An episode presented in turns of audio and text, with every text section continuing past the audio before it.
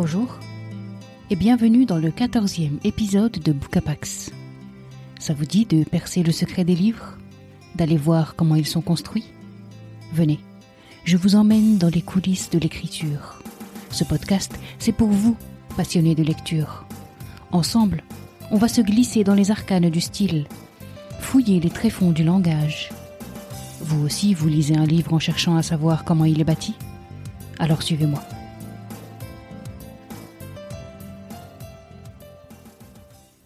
Aujourd'hui, on ouvre encore un roman de Laurent Mauvignier. Dans le dernier épisode, je vous parlais de son dernier et sublime roman, intitulé Histoire de la nuit. Et cette fois-ci, on va se pencher sur son livre intitulé Continuer. J'ai quasiment tout lu de Laurent Mauvignier, un auteur que je considère comme majeur en littérature contemporaine. J'ai presque tout lu, sauf Continuer, un ouvrage paru à la rentrée 2016, que j'avais en ma possession et que je n'avais toujours pas lu, emporté par le flot d'autres livres. Et puis, fin septembre, j'ai été ébloui par Histoire de la nuit. Tous les livres que je tentais de lire après me semblaient fades, insipides, ennuyeux. Et c'est là que ma réserve littéraire a du bon. Je vous explique. En fait, quand j'aime un auteur, je lis tout ce qu'il écrit, sauf quelques parutions, que je laisse de côté, comme des provisions, un stock de secours en cas de panne de lecture. Ce sont ces ouvrages qui m'aident en cas de blocage. Alors, quoi de mieux qu'un ancien Mauvigné pour m'aider à continuer et à quitter le nouveau Mauvigné Oui, ça devient compliqué là. Alors penchons-nous sur l'Inképit car dès les premières lignes, on est placé sous tension.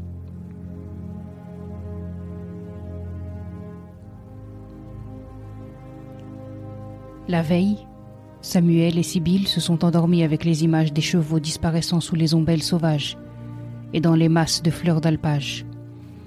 Les parois des glaciers, des montagnes, les nuages cotonneux, la fatigue dans tout le corps et la nuit sous les étoiles, sur le sommet d'une colline formant un replat idéal pour les deux tentes. Et puis au réveil, lorsque Sibylle sort de sa tente, une poignée d'hommes se tient debout et la regarde. Il lui faut trois secondes pour les compter. Ils sont huit. Et une seconde de plus pour constater que les deux chevaux sont encore à quelques mètres, là où on les avait laissés hier soir. Samuel se lève à son tour. Il ne comprend pas tout de suite. Il regarde sa mère, et à l'agressivité qu'il reconnaît dans la voix des Kirghizes quand ils se mettent à parler, à questionner en russe, et surtout parce qu'à sa façon de répondre, il voit que sa mère a peur, il se dit que la journée commence mal.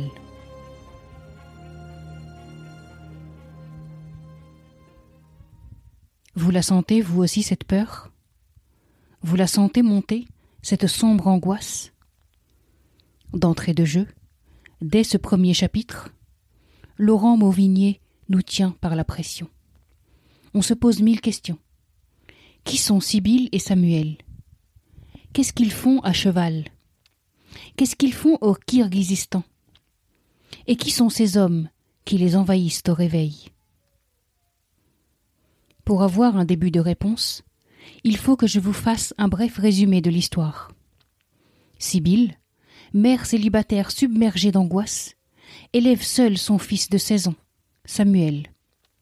L'adolescent est tourmenté, il décroche scolairement et fréquente des garçons proches des skinheads.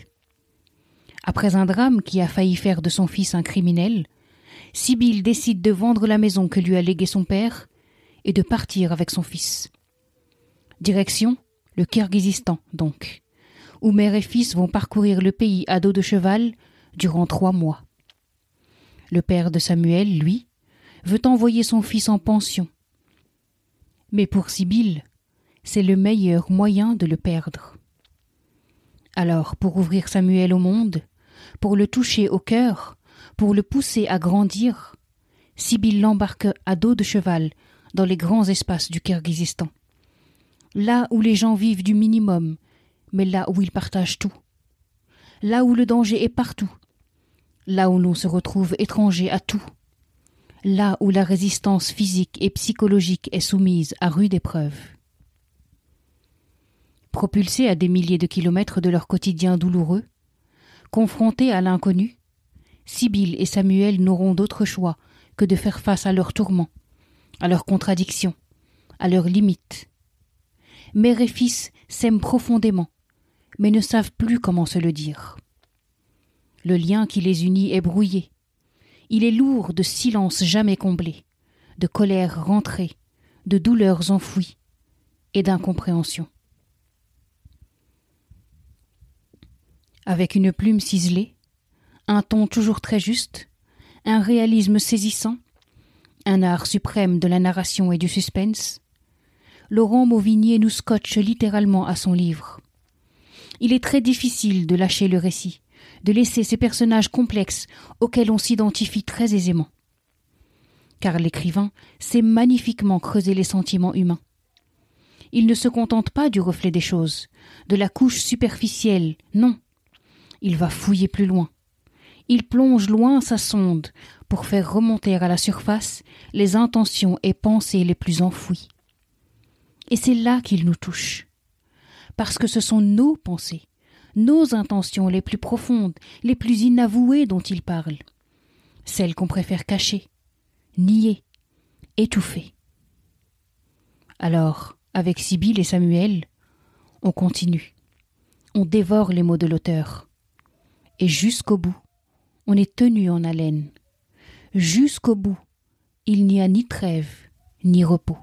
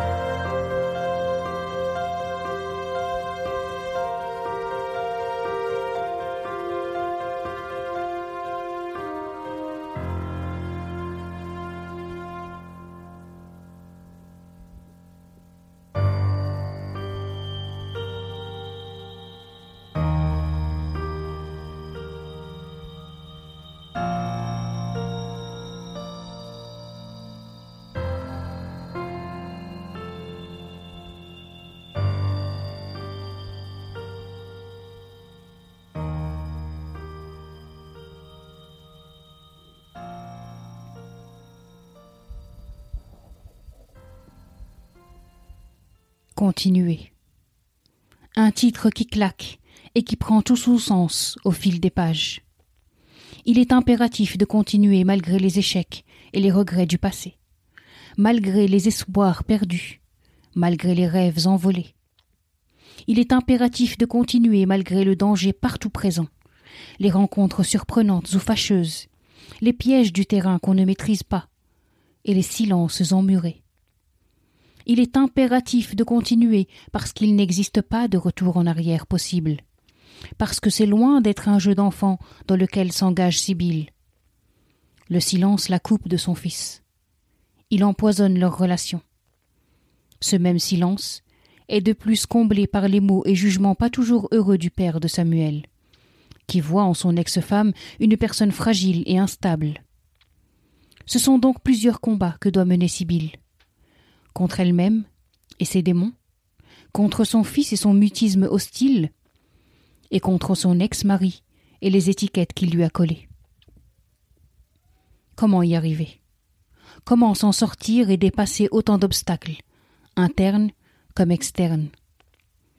L'amour maternel, puissant, ravageur, fait déplacer des montagnes. Couronné du prix Culture et Bibliothèque pour tous.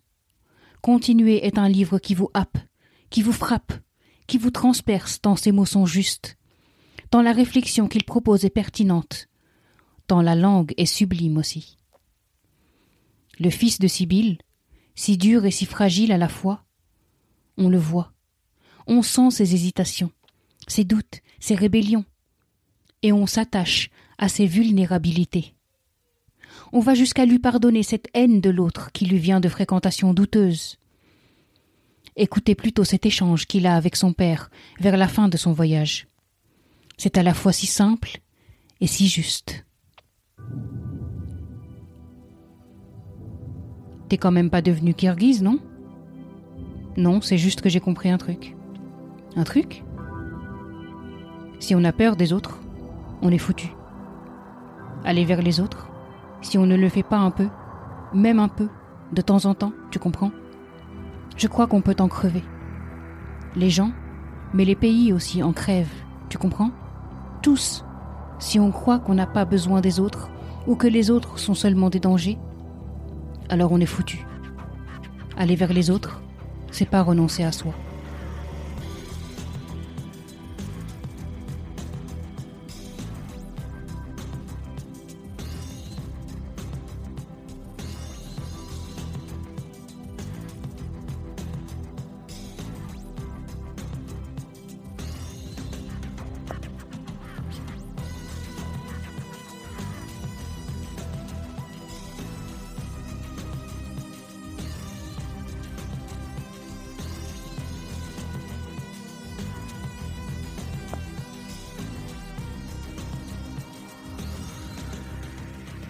Continuer, c'est l'histoire d'une reconstruction de soi, d'une réconciliation mère-fils, d'une renaissance du fils.